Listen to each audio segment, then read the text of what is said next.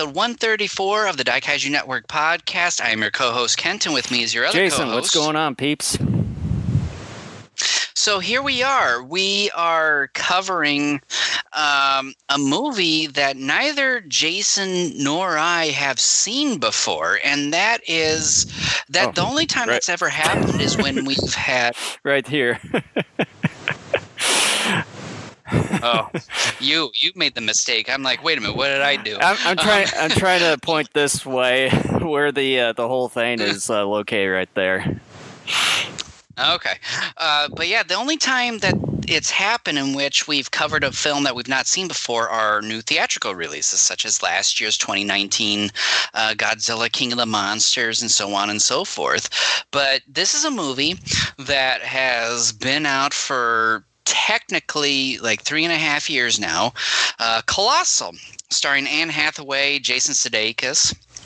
And um, this is a film that I personally have had in my possession, excuse me, for really ever since it came out on Blu-ray and DVD, which I believe was early 2017, if I recall. And I had not seen it up until now. Um, and we will kind of get into that uh, here in a bit. But a little bit of housekeeping work here.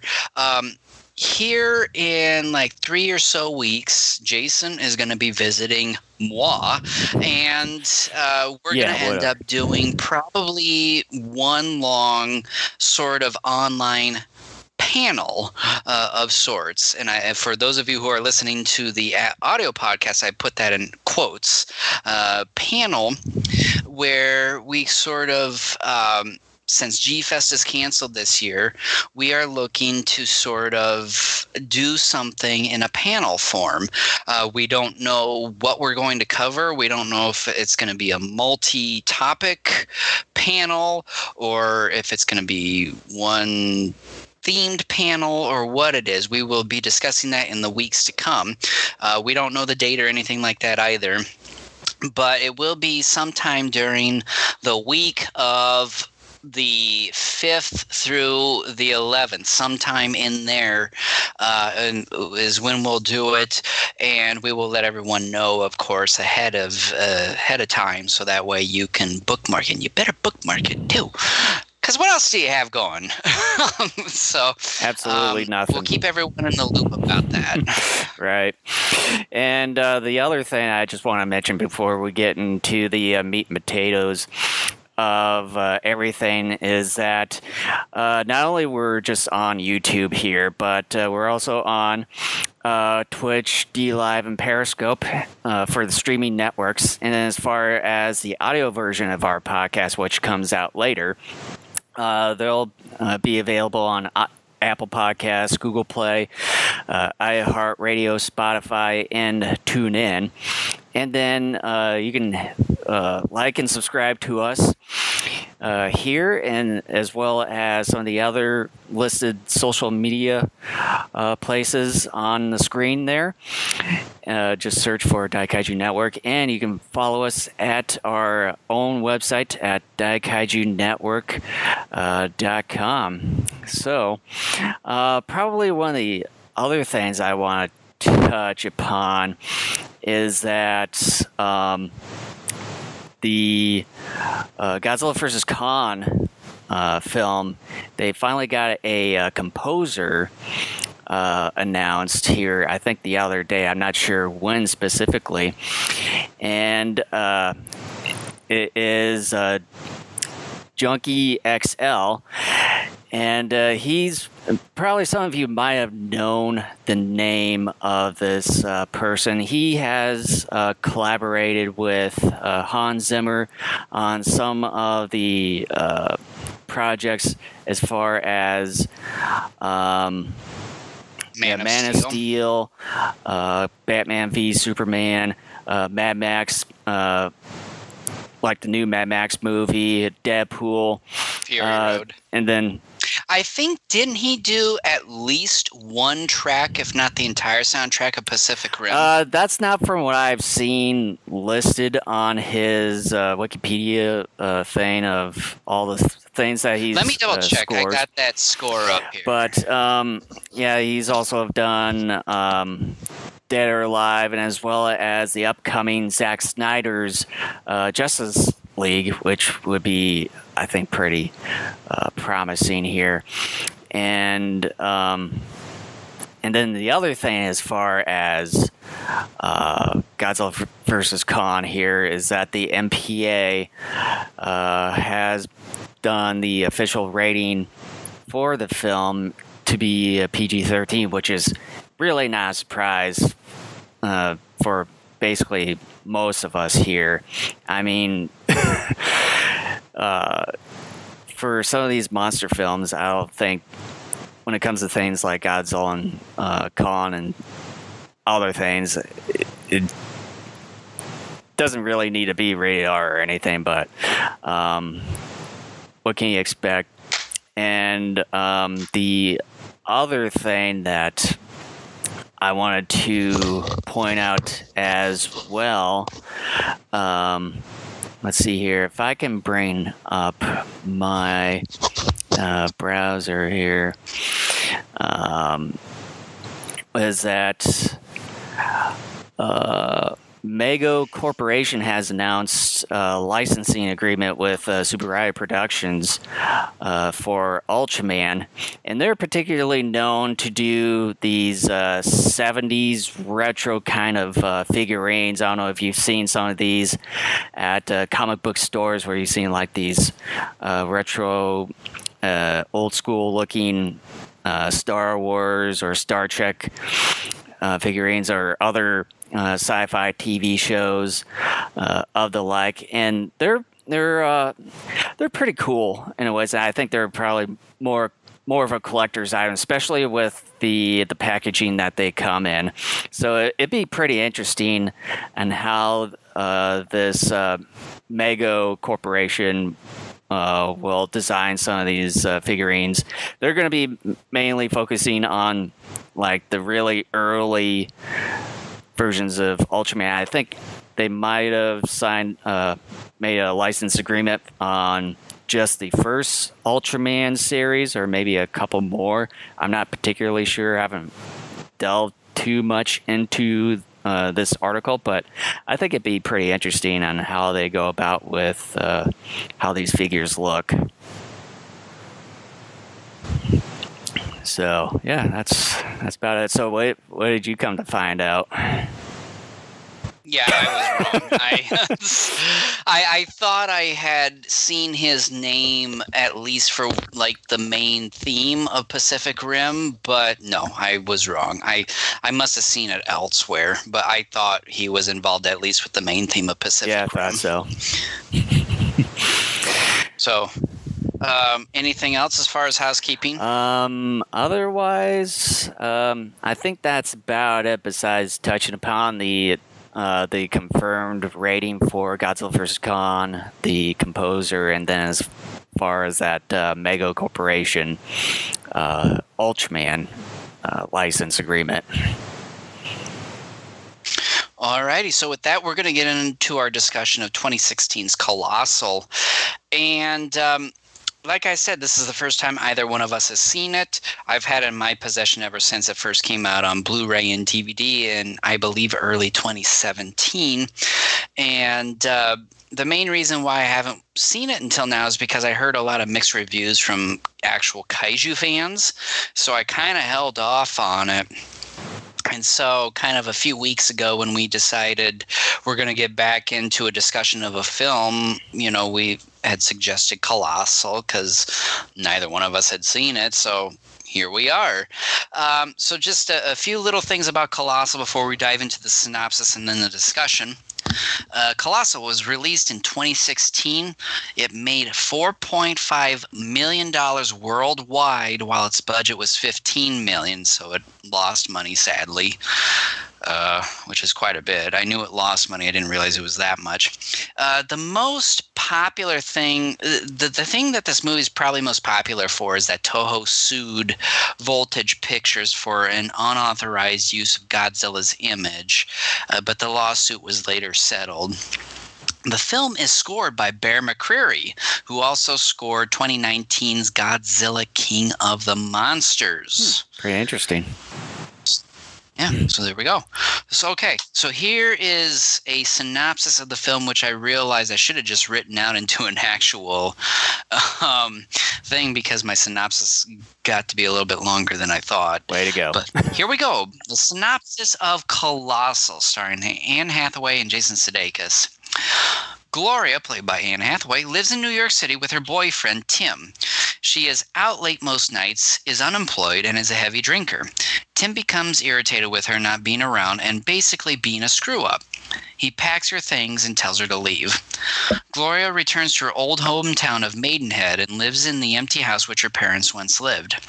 Gloria's met it, Gloria is met up with an old friend from elementary school, Oscar, and he gives her a part time job at his bar.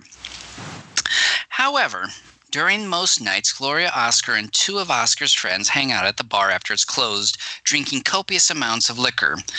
This exacerbates Gloria's alcohol problem. Seoul, South Korea is under attack from a strange monster, and after a while, Gloria realizes that the monster has imitated some of her physical movement, movements over the past few days.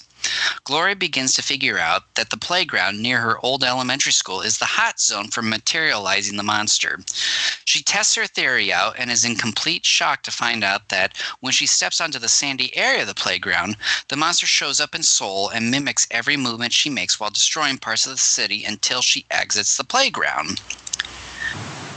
She tells Oscar and his two friends and even puts on a demonstration. However, she trips near the end of her demonstration, and her fall kills 200 people in Seoul. She becomes emotionally traumatized as a result, knowing she's been responsible for the death of hundreds due to her actions. But the following day, it is revealed a robot showed up alongside the monster. Oscar and Gloria realize that Oscar too can manifest a giant being and Seoul by setting foot onto the playground. Gloria and Oscar are puzzled as to why they manifest these beings every time they're on the playground. But Oscar, in his drunken stupors, be- becomes malevolent and reckless, visiting the playground every morning at 8:05 a.m., the only time in which the monster uh, beings appear and causes chaos and death in Seoul. Gloria at one point fights him back and gets him to stop. Oscar begins to have serious drinking problems of his own and becomes narcissistic. He admits to Gloria that his life has become a mess and he was always jealous of Gloria's fame and attention in school. He feels like he has power now in his life, knowing that he can affect the world in some fashion. That night, he breaks into her home and tells her to think really hard about how they gained the ability to manifest monsters. Gloria has a flashback to one morning when they were walking to school as kids. Gloria's South Korea project is blown over into the playground. Oscar goes to retrieve it on the other side of the hedges, but instead smashes her project due to his jealousy. Gloria witnesses this and becomes angry. An incoming storm, excuse me, approaches and lightning strikes both her and Oscar on the head, which explains her idiosyncratic scratching of her head. Oscar and Gloria were carrying a robot and a monster toy that became their representations every time they set foot on the playground at 8:05 a.m., the time in which the lightning struck them. The two have a fight and Oscar escapes, heading for the playground. Gloria races to the playground as well and tries to stop Oscar, but Oscar holds nothing back and seriously hurts Gloria. Tim had arrived a day earlier and asked Gloria to go back with him to New York City. After her tussle with Oscar, she said she would go back with him, meaning Tim. But instead of going back to New York City, Gloria went to the only place on earth where she knew she could stop Oscar from destroying Seoul Seoul itself. Once there, Oscar manifests his robot form and intends to do some serious damage. While everyone is running away, Gloria walks towards the robot. Since the monsters manifest in the same area of Seoul every time Oscar and Gloria arrive at the playground at 8:05 each morning, that exact location in Seoul also manifests the monsters near the playground in Maidenhead. Oscar is taken aback when Gloria's monster shows up. He tries to run away, but she grabs him and tosses him. The people of Seoul watch as the giant robot vanishes in the distance and celebrate. Gloria walks to a local Seoul bar and sheds a few tears knowing what she has done. The bartender asks her if she is okay, and Gloria asks if she'd like to hear an amazing story. The bartender says yes, then asks Gloria if she'd like a drink. Gloria stops for a second, makes a funny face, and the screen cuts to black as credits roll. This movie, in terms of how I approached it, reminds me very much of my approach to Matango.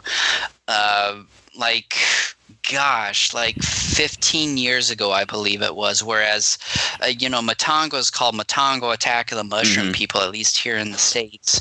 And I avoided that for like three weeks after I purchased the DVD, thinking this was going to be a very goofy, bad film. And then after I watched it, I was taken aback at how much I loved Matango. And here, this film I've had in my possession for over three years, thinking the same thing. This is not going to be a fun film. And then I watch it to get ready for this podcast, and holy shit, this thing, this is an amazing movie. Um, yeah, the. Uh when I first saw the trailers and everything to this uh, movie, um, for some reason, um, I thought of something a little bit different uh, when it came to this uh, particular movie, but then actually seeing it uh, several years later, I forget uh, the specific year when this uh, movie came out. Uh, I think it, I think it might have been the same year uh, the legendary movie came out. I'm not entirely sure about that. Maybe 2014, 2016, somewhere around there. But uh, this was the first time I've actually seen this movie, and it actually, it, like everything about this movie was much different than what I uh, expected. It's like basically how the story was set up for this. Um, like uh, the characters, like some of them, like mainly Jason Sudeikis' character. I didn't expect him. You know, spoiler alert: for everyone. Uh, we're going to be talking about spoilers anyways here, so just forewarning. Yeah, we do that for um, I didn't really expect his character to be the main villain or the antagonist uh, for this movie. I thought he was going to be more of the love interest for Anne Hathaway's character, but that didn't really turn out to be the case. It was more of this uh, offside uh, dude who sort of hangs hangs around with uh, Oscar and everything. It was sort of like like some of the things that I was expecting. It was not what I really expected at all when it came to this movie.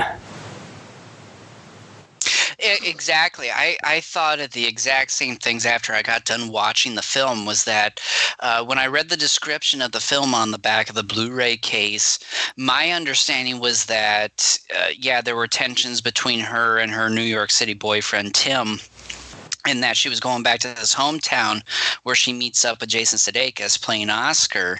And I thought, okay, like this is sort of, you know, the stereotypical you come back home to your hometown and you meet up with a good old friend and then just kind of weird stuff happens to you and you try to figure out with your friend what's going on, how to solve it. And that's one of the things I really love about this film is that it's full of a couple of big surprises uh, one of them is is like you said, Jason Sudeikis is the villain of this film. That was something I did not anticipate. Thankfully, I did not know about when people who had seen it uh, were discussing it online. And the other big surprise is that it's not just this weird looking that's, monster that's in there. We get a giant that's, robot. That's the other thing. That's the other thing I well. want to point out too is that I wasn't really expecting the other uh, monster or for this instance, a robot.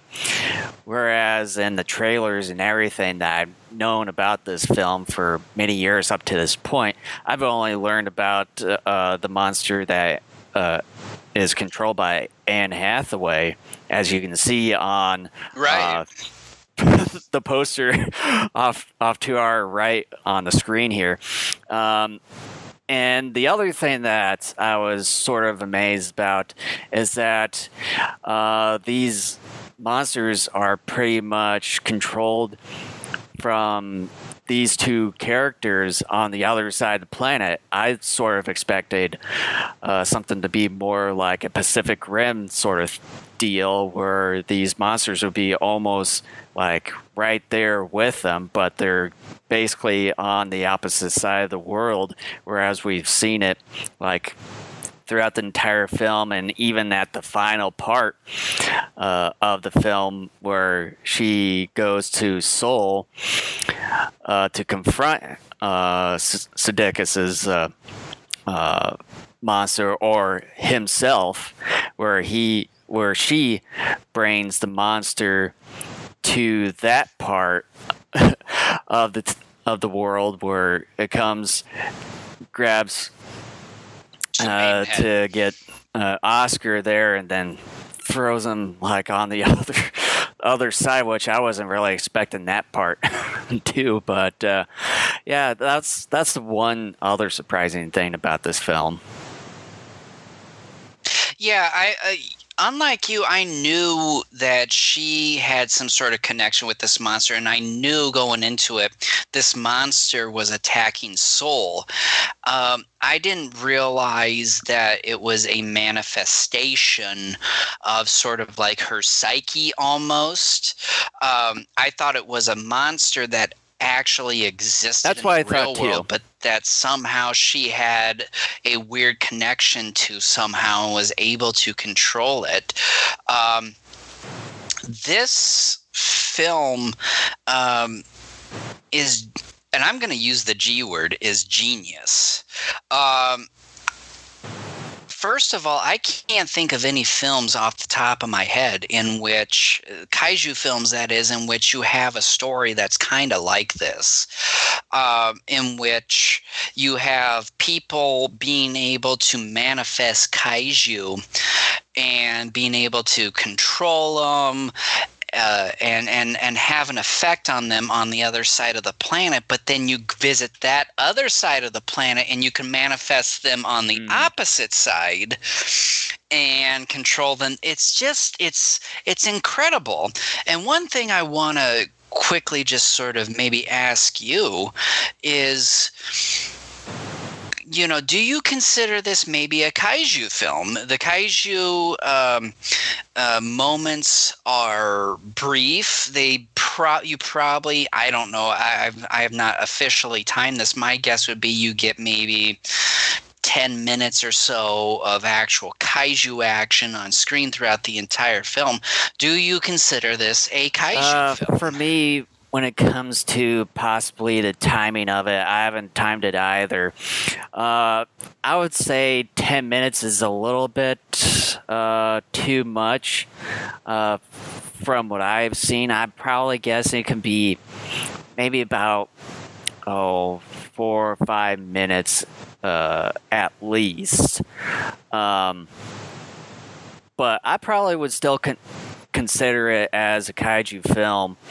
Is that I mean, you got giant monsters and robots roaming around a, a town full of uh, many people causing destruction, and without even realizing it or just kind of confronting one another, just kind of setting aside both Anne Hathaway and Jason Sudeikis uh, here for a moment, and that you know they'll interact with one another, uh, and then maybe duking it out here and there.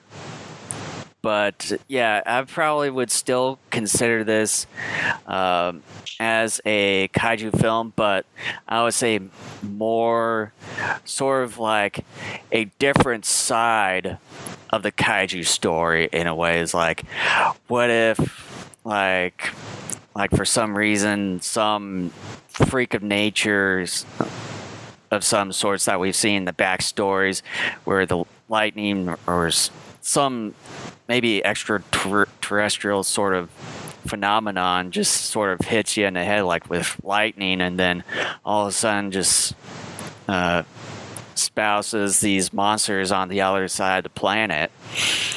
And it's i think it's kind of a genius way or kind of another take at the the whole kaiju genre?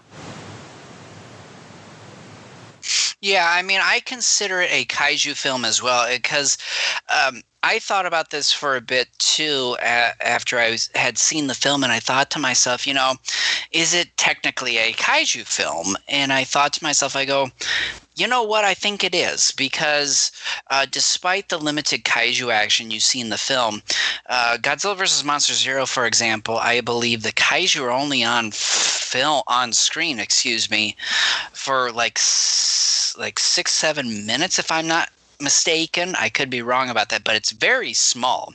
And, uh, and from the entire live action Godzilla library, Monster Zero has the least kaiju screen time. Uh, in the Godzilla franchise, that is. And it is a beloved film by many fans, at least here in the Western Hemisphere.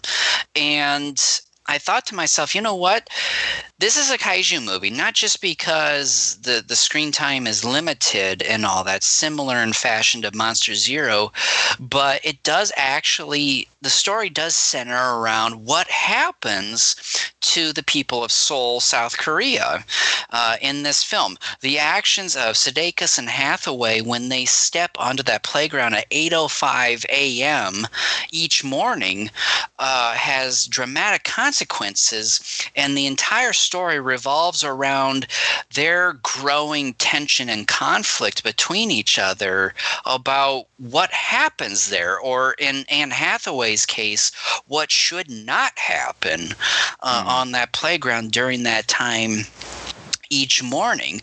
And this is this is a kaiju film, uh, and so yeah, again, I go back to saying that this is a very genius film.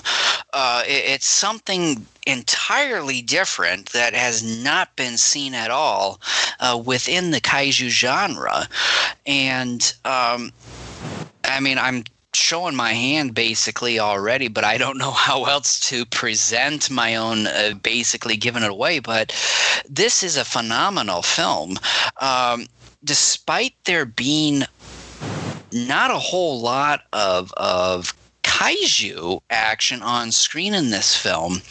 Uh, the film is incredibly entertaining. Mm-hmm. Uh, again, Monster Zero has the least amount of Godzilla action on screen out of the entire live action Godzilla films. And that is by and large a fan favorite here in the States. And part of that is due to the fact that you have characters that people enjoy and or connect with on some level. Mm-hmm. And that's what happens here in Colossal. This is a very character driven movie in similar fashion to Monster Zero. Uh, the writing here is superb, not just throughout, but because it's such a character driven story. The characters of Gloria, Oscar, in particular, are magnificently written. Um, uh, in terms of how his character is written, but also how it, he's acted, is phenomenal. This is a character like we had talked about earlier, where initially we went in thinking, okay, this is your childhood friend that you're going to connect with. This friend is going to help you through your troubling experiences.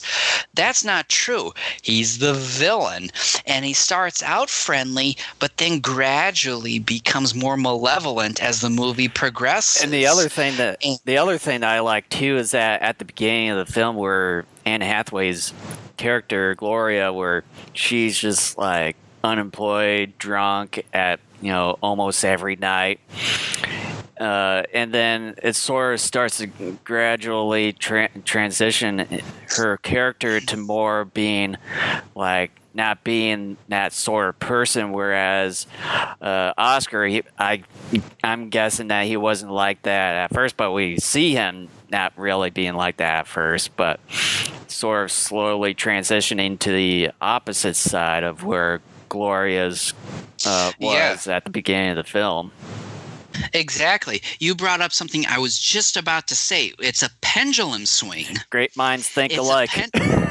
Yeah, it it it's you start out with the drunk and it just swings over.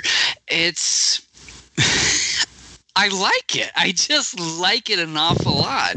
I was just amazed at how this film not only was structured but how well it was written because this is the problem and and and I've talked about this I know ad nauseum about Shin Godzilla, and I have talked about it here and there about Demeking on this podcast for the last year, year and a half, even though we have yet to discuss that film. Soon. My problems with those two films, uh, at least one of the problems with each of those two films is that you don't really have good characters. You don't have characters that you can connect with. Mm-hmm. Uh, you don't have characters that you are sucked in to their stories, to their plight.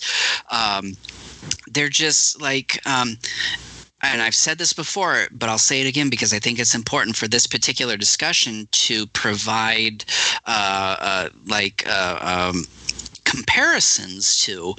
Um, Shin Godzilla really did not have any characters that had much of an arc or any sort of progression towards a, a particular end, so to speak. In a way, they did, but it wasn't sort of like a character change. It's not like having a character who starts out the movie wimpy and then becomes brave by the end of it to fight the bad guy. Those characters, by and large, are the same throughout. There's nobody to connect to, not to mention there's really no character to like there in that film. Demeking is similar in which you have the main character who's sort of a kind of a wussy type of character and doesn't really change at all throughout the course of the film. There is no story, there is no arc uh, to be had with those characters in those films. And that's part of the reason why I have issues with those films.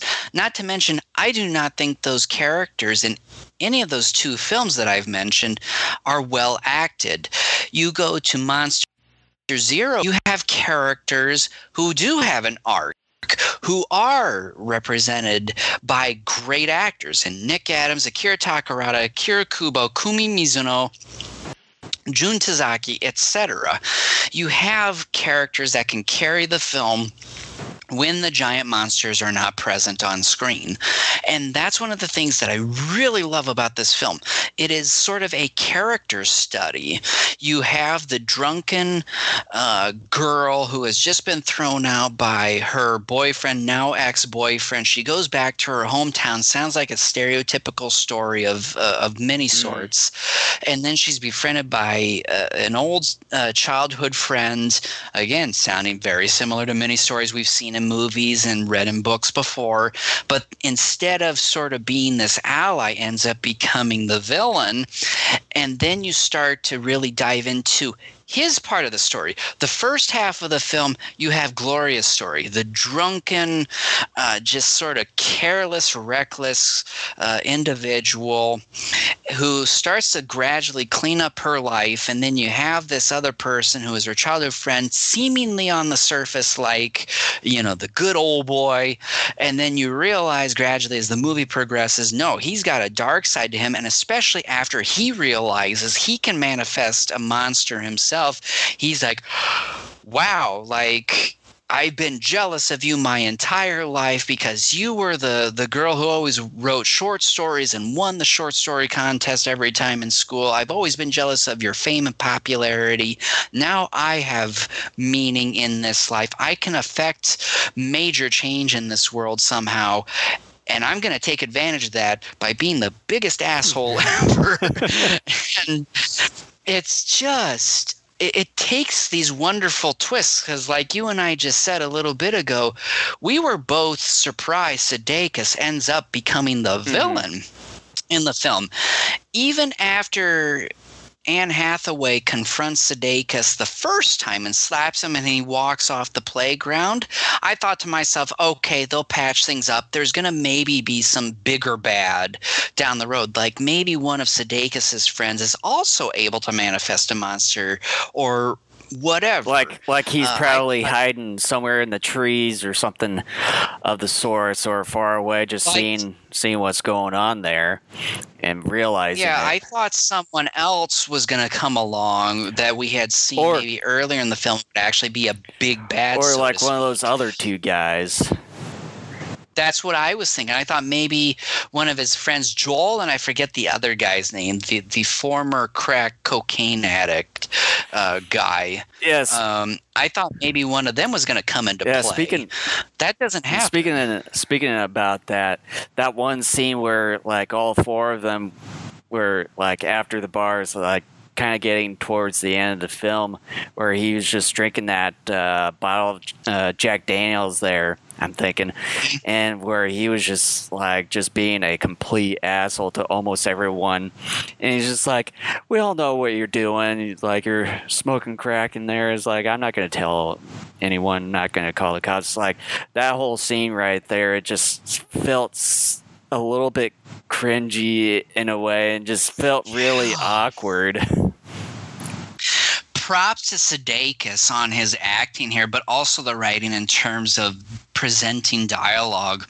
That's one of the things I wanted to get to was the creepiness of Sudeikis. I actually got scared of him in that moment in the bar during their after hours, and I got scared of him too when he sneaks in later to Gloria's uh, house and they start, excuse me, chit chatting right before they have Well, fisticuffs. and when she finds out, like with all the flashbacks and everything, that she was that he was the like the asshole the whole entire time. well, yeah, and he has. I think, if I remember correctly, two moments in the film in which he sort of repents and he's sorry for his actions. And I thought that final time in which he says sorry, in which Hathaway visits him at his place and she sees just like how how much of a hoarder he was. in. Yeah, and he really is like sorry. He's apologizing and he's saying, "Look, I want you to continue working at the bar, etc." And she goes, "Well, you have to promise me no more after hours, no more drinking, that sort of thing." I thought, "Okay, like maybe there's going to be a turn here." No, he doesn't change.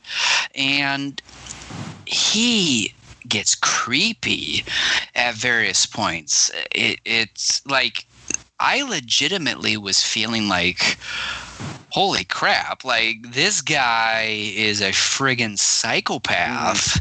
And I was legitimately like scared Yeah, of him at a couple of and I- points in this And I know I've uh, probably have seen some of his movies in the past too, but out of all the movies that I probably have seen him in so far, I probably say this is probably the best one I've seen him uh, act. Mhm. As far as you know, being like a believable character and being a complete asshole too. And I, I think Yeah, he does a wonderful job he of does that. a wonderful job, yeah, being at an asshole for for the and I love yeah, Anne Hathaway in that she portray. I I don't watch The Princess Bride, and I know uh, it, it, a lot of people, including guys, have watched those Princess Bride movies that she's in. I've never seen them. either. I am not interested in them, but a lot of people have said how good of an actress she is in them, and I guess those are the movies that sort of brought her to the forefront in the acting world. Uh, I know her more from uh, Dark Knight Rises as Catwoman. And I liked her in that, uh, but I think she's better here. And I l- like the fact that she starts off, you know, the way she acts when she's drunk,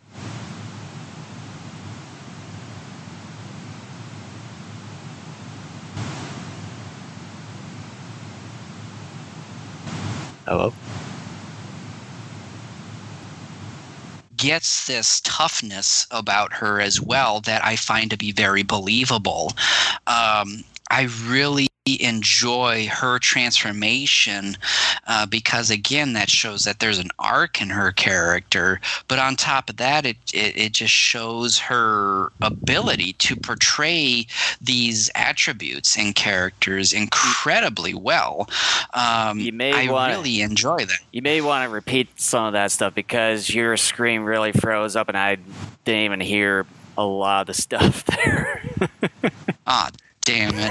Um, I I really like her uh, ability to show kind of this weak, drunken character at the beginning of the film, and then she gradually transitions more to this sober individual who gradually shows uh, some toughness uh, to her as well. It's a believable portrayal. It shows an arc to the character, and I buy her ability to go from being this drunken, reckless, careless individual to being this person who's on the men's and is starting to like just stand up for her values and is willing to just like literally go hand to hand against Sudeikis uh, towards the middle of the film. Yeah, and uh, out of all the things that we were praising about this movie for, as far as maybe some, uh, maybe a little bit of improvements here and there, um, I know I would say maybe towards the end when the monster, when you, when you see it, um, like in daylight and everything instead of at night. Um, I would say maybe some of the visual effects could have maybe need some improvement uh, here and there. Um, and then as far as the one scene where Sudeikis sets off the fireworks and everything inside the bar, and then all of a sudden you uh, see like these fires sort of kind of around, and then uh, one that was on the screen there, they weren't really b- believable at all. in a way, um, especially with the uh, the uh, the flames on the projector screen. I think the screen itself probably would have gone up in flames much faster than that. it's like it was just more at a standstill there the entire time. Um, but otherwise, um, that's probably all I can think about as far as maybe some uh, some of the improvements that the movie could have uh, done. You bring up the whole um, monster in the daylight, and this is somehow I knew you might bring in, bring this up. Here's the thing: a lot of people complain about King of the Monsters not having a daytime battle, and they're hoping Godzilla versus Kong fixes that. First of all, that's part of the problem. A lot of people aren't confident in their kaiju being presented in the daytime and and looking believable. Well, yeah, That's part of it. well, true, but um, just just the kind of the way it looked, it seemed like it just maybe needed a little bit more improvement on it but other otherwise it's still it was still good in a lot of the scenes but uh, some of the shots that they had it uh, that they had the monster for that um, i think they could have might have need some improvements on it. Otherwise it's still good Here's the thing, though. Here's my second point that I wanted to make. I disagree with you. I think that kaiju looks phenomenal during the daylight scenes. Uh, I will go so far as to say this I think the kaiju scenes in this film actually look better than they do in any of the Pacific Rim films and King of the Monsters. Uh, the only film in which I'm sort of so so on as far as whether or not they might be better than is the 2014 film. The 2014 film, I think, still does a pretty good job. But I thought the visual effects, despite the fact that the budget for this was 15 million, I thought the visual effects were phenomenal in this film. I was really taken aback as to how good this whole thing actually looked. Yes, most of the action is during the nighttime a lot of that too is because the technology just hasn't been advanced well enough yet to make this sort of thing look very believable during the daytime. And I know a lot of people have complaints about that. We heard an awful lot of that last year with 2019's King of the Monsters. Uh, but that's part of the reason, really the main reason why you'd have yet to see any main daytime battles and, and kaiju action in these films because a lot of these companies are like, we just can't really make them look that believable. Here in this film, I really believe it looks pretty darn good. I, I really liked how it looked in that moment. Mm-hmm as far as my uh, actual any sort of like actual complaint I have about this film, yeah, the complaint I really had, and it's a nitpick. It, it's the other one that you brought up was the whole fire, uh, big firecracker in the bar there. Uh, I thought the same thing. I'm like, okay, this thing's gonna go up in flames, and I was like, okay, well you have like three or four fires going on around you, but the rest of it isn't going up in flames. Like I just, I did find that to be a little odd, and, but to me, that's such a nitpick. It doesn't really matter much to the to the whole story. I, I was just like, okay, like that's a little bit of a ding, but it's nothing that's going to uh, really affect the overall story of this film. Mm-hmm. Um, other wise, um, I can't really think of uh, really anything else. This might be a short, short episode or something. Well, yeah. I mean, I, there's. I, I, would love to be able to go into like a play-by-play of this whole film. Uh, the thing is, is that. I mean, man like it's a, it's an inc- it really is about the characters.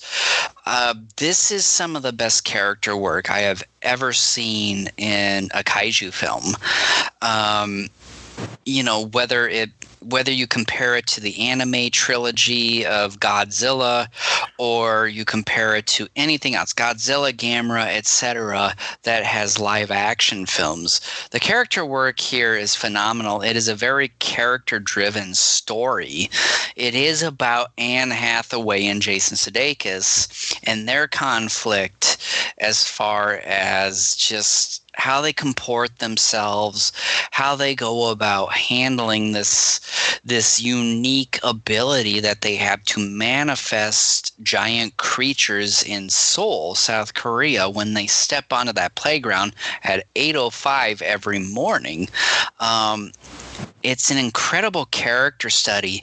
And one thing I thought about yesterday, but I think it would require multiple viewings of this film is that I think under this film, I think there's a, a, multiple layers of sort of commentary, so to speak, about kaiju films in general. Uh, involved hey there you go anne hathaway scratching your head there um, i think there's actually some sort of commentary on kaiju films in this movie uh, but you really have to um, I think, view it multiple times to really get that. I think in many ways there are uh, some sort of um, not necessarily Easter eggs, but sort of like here's the thing. It's just kind of hard for me to explain. Um, I think there's sort of a duality at work here with this film you know, you have the kaiju films where you have like Godzilla versus a monster to maybe a friend or not, and then you have Gamera versus a monster to. I almost think this film, in some respects, is the opposite of that, but at the same time, a parallel. It's sort of commentating on man versus man, but at the mm-hmm. same time, showing some of the kaiju stuff so you have Godzilla versus um, Anguirus here. You're seeing Godzilla fight Anguirus.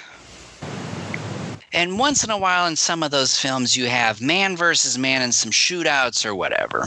But mainly, it's about the giant monsters fighting each Mm. other. Here, man versus man, the monsters are sort of an illustration Right. of what the people are in some of those Japanese films. And it's at the same time a parallel. If any of that makes sense, it makes sense in my head. But it's Yeah, it makes sense. um, so I almost feel like this is a reverse kaiju film in a way, where yes, you have kaiju, and in a way that is sort of a centerpiece of the film, but it's not what the entire film is about. The entire film is about the personalities and the relationship and the conflict between Hathaway and Sudeikis and how they handle this keep uh, this new ability that they have discovered.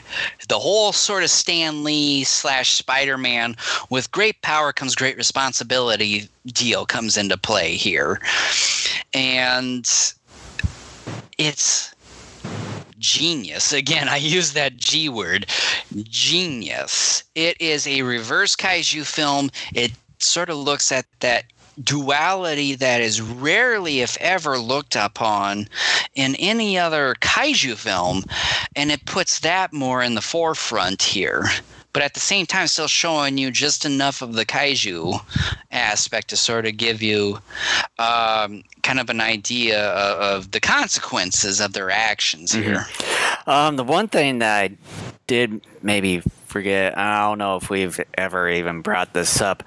Um, what do we think about the designs of the kaiju that uh, Hathaway controls, and as well as the robot, the giant robot that Sudeikis controls? What do you think of the designs? For me, anyways, I think they're a pretty unique design, and to me, when it comes to the giant robot that Sudeikis controls, uh, to me, it sort of, sort of, kind of looks a little bit like a, uh, a Pacific Rim.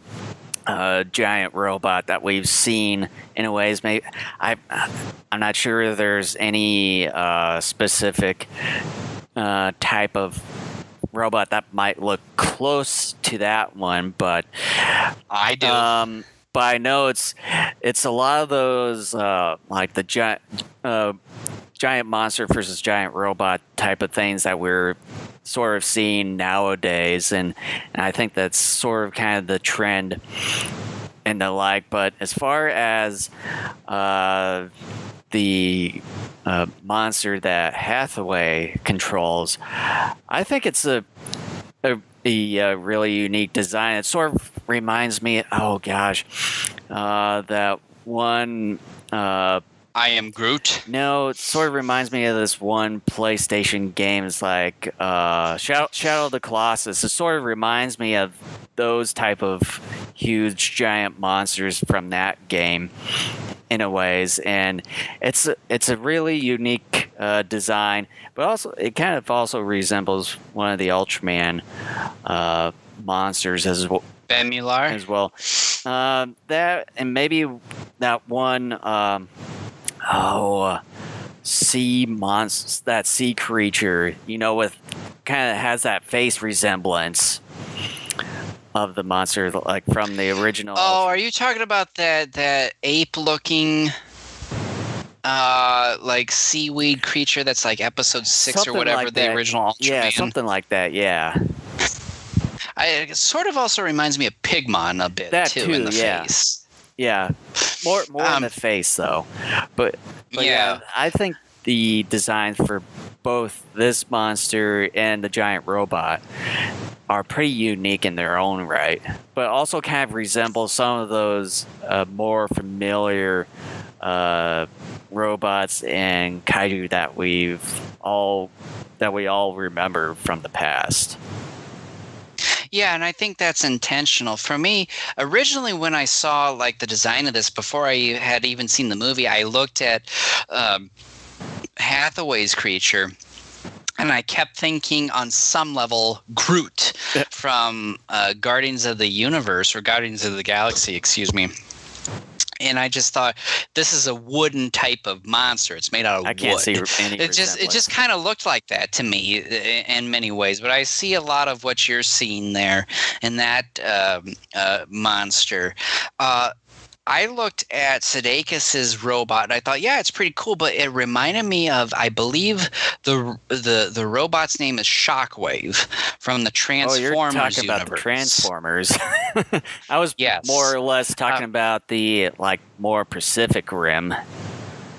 Yes, I know you were, but I'm saying I saw that robot. The more I saw that robot, the more I thought of Shockwave uh, from the Transformers universe, and more specifically from the War for Cybertron video game and also 2011's Dark of the Moon movie.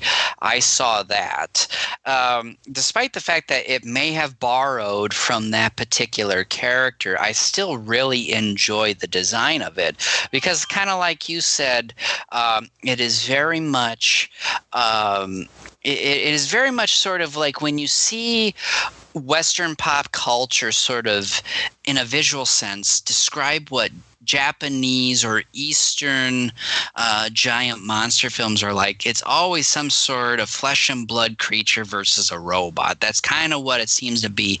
Pacific Rim also embodied that in their two films as well, and and I do like that here. Uh, In some ways, yeah, it's a stereotype, but at the same way too, it's sort of a wink and a nod uh, at the audience too when it comes to that sort of thing. Mhm. Yeah. Um. Other. Can't think of anything else. Yeah, I, I can't either. Uh, are we ready for final thoughts and a rating? Uh, yeah. Um, as far as my uh, final comment on this film, it's like I mentioned earlier in the episode. It's really nothing that I expected it to be, especially from seeing the trailers of it and possibly like the posters that we've seen. And like up until now i thought that probably just see uh, Anne Hathaway maybe doing some uh, goofy stuff as her character with the with the monster next to her and maybe doing some stuff, but um, it it was a complete opposite from what I've actually expected uh, this film to be. Whereas the the monsters that these uh, two characters control are basically on the other side of the planet, and if they go to that side of the planet, they won't be interacting with it. Where the monster will be on the other side, where they probably were originally uh, are at. And as far as uh, Jason Sudeikis, that was a complete surprise where I didn't fully expect him to be the like the main antagonist uh, of the film and the story uh, for Colossal. I think it's uh, take taking a quote from you, Kent, that is genius. Mhm. that uh, it's it's a good form of genius in how they approach the entire uh, kaiju genre, trying to give it more of a like a different side of the kaiju genre a different take of it and just sort of like showing that you know that also uh, human like humans men are like can be the same as the these uh, giant monsters or giant robots causing a lot of destruction upon themselves and everyone around them too and it's it's a really interesting take on the whole entire kaiju genre. Uh, the visual effects are really good. Uh, just had some gripes about it in a few uh, few different areas. Um, the monster designs are really good uh, for this film. I think it really suits it pretty damn well. Um, characters as i said they're really good in this. I really like how Jason Sudeikis plays his character in this. He does a really good job at being a uh, antagonist and being like, yeah, just playing it pretty damn well, as well as Anne Hathaway and some of the other uh, side characters uh, in this film. And I really like, yeah, just basically everything about this film, and I'll definitely give uh, Colossal here a buy. All right. Similar to my experience with Matango 15 years ago, I had initially held off watching Colossal, although over a much longer period of time, due to believing I may not enjoy the film and the fact, too, fan reviews were underwhelming. Like Matango, I realized I should have watched this sooner as I found myself really enjoying the film. While the kaiju action is minimal in the film, a vast majority of it deals with Gloria and Oscar going back and forth over why they are manifesting these monsters and fighting each other over the fate of Seoul. It's a very character driven story with everyone giving terrific performances. Jason Sudeikis plays the asshole narcissist Oscar to perfection and is scary at times. Gloria emits sympathy, toughness, and a troubled aspect exceptionally. You really root for Gloria while really hating Oscar. The effects work involving the robot and monster are spectacular, as well as the destruction they cause. The score is beautiful and captures every moment appropriately. My only regret is that I wish I had watched this much sooner. As for kaiju fans, I do highly recommend this despite there being little kaiju action. But the film brings out the dueling personality aspect of kaiju films and instead plays them out with humans while also incorporating the kaiju aspect. It's genius filmmaking that brings a fresh take to the genre. The movie sucks you in with characters' stories, and the conflict between Gloria and Oscar is entertaining and intense. A very high recommend, which obviously means it's also a buy for me. I also would also say that's a pretty um, underweight, underrated film under i knew it did not perform well uh, and i think part of it was because i don't think it was even released to that many theaters uh, here in the states. My understanding was it got a minimal release and i don't know if that was by design or what and i Let could me... be wrong but my understanding was it was not released into too many theaters. Uh, i knew it lost money as well. I knew that but i didn't realize it had lost virtually like you know, ten and a half million. Yeah, let me see here. Uh, so yeah, the film did come out in um, 2016. Well, actually, uh, yeah, it was. Uh, it came out for the uh, TIFF, uh, I forget, the Toronto International Film Festival at September 9th, 2016, which was like the official release, but then it was released in 2017, so a few years ago, which sort of surprises me that that that was a little bit more recent than I thought. Um, but as far as the release here, if I can see, um, yeah, I'm not seeing much of anything. It says as far as the box office, uh, Colossal uh, three million U- U.S. Can- uh, Can- and Canada, and then one and a half in other territories for a total international gross of 4.5 million, mm-hmm. which is sort of uh, go to Box Office Mojo. Box Office Mojo, yeah. I think, even shows like how many screens it was on.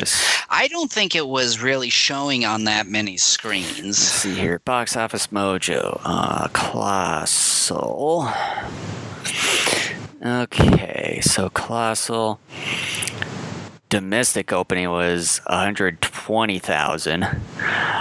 Um, let's see here if we can find opening Latin America area. Yeah, widest release 327 screens. Yep. That's part of the problem. and I don't know if that's the studio's fault or if that was even And it intentional. shows here for uh, in release, it was 269 days, which is in weeks 38. Yeah, like, and that's the thing. Like, I would almost consider this an indie film, really. But it doesn't Uh, really because feel I don't like think- an indie film. It feels more like your It- typical Hollywood film. Yeah, but you know, Warner Brothers didn't do this. Disney didn't do it. Universal didn't do this. This was done by studios I had never heard of before until I had seen this film. And I don't know if maybe these studios are small enough to the point to where they just couldn't get a wide enough release or like some indie films it's intentionally uh, given a smaller release i would like to think that they tried to give it a wider release but because they weren't affiliated with a larger studio they just didn't have sort of the um, sort of the i guess the push pull uh, ability to make that happen is my guess.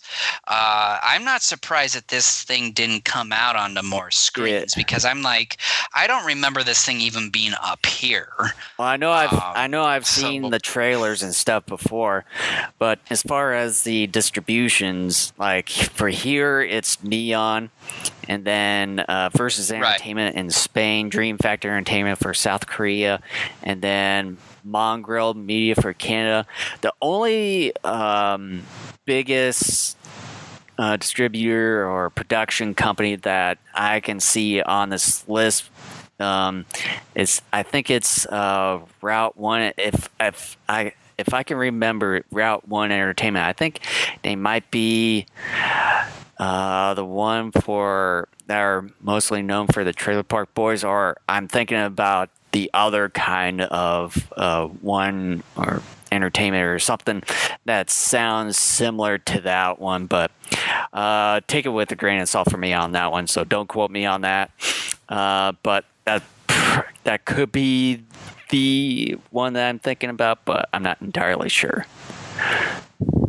Yeah, I mean, I'm not surprised this thing didn't do well because I'm like, this thing, uh, like I said, like I've said several times, I don't remember this getting a wide release. Yeah, and, and as far Um, with this- the budget that they have, you know, fifteen million dollars, and with the visual effects and as like some of the uh, locations that they've gone to, I'm not sure if they actually have gone to uh, Seoul, South Korea. They might have set up somewhere that make it look like Seoul.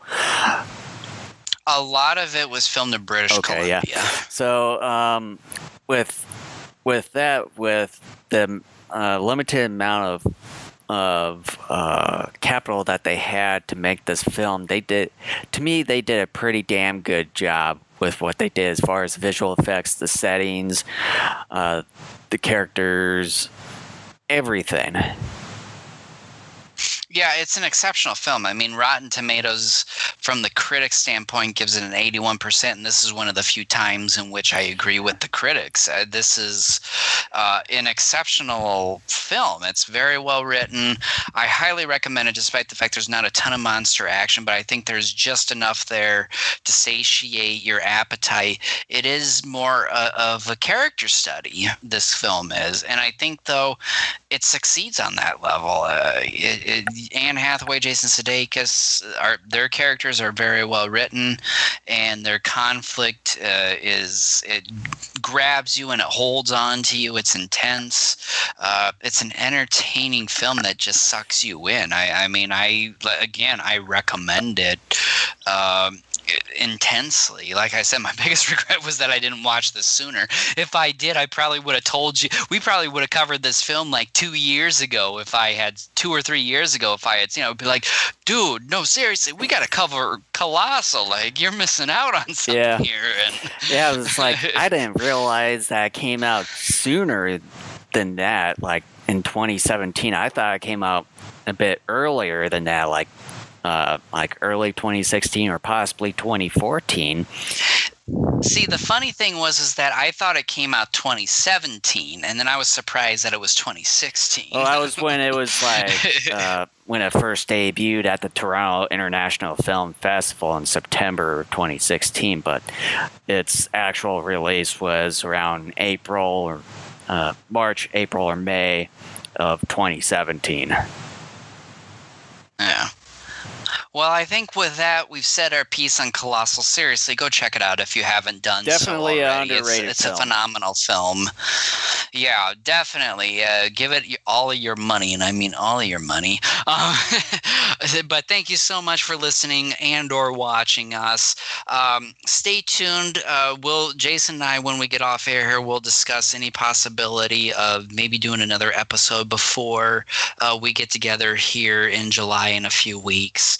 So thank you so much for listening and or watching, and uh, we'll see and you soon. before we sign off here, uh, I just wanted to remind everyone again that we're on these uh, listed uh, podcasts and streaming networks as far as audio version of the podcast. We're on Apple Podcasts, Google Play, iHeartRadio, uh, Spotify, and TuneIn. And as far as the live streaming networks, obviously here at YouTube, uh, Twitch, DLive, and at Periscope.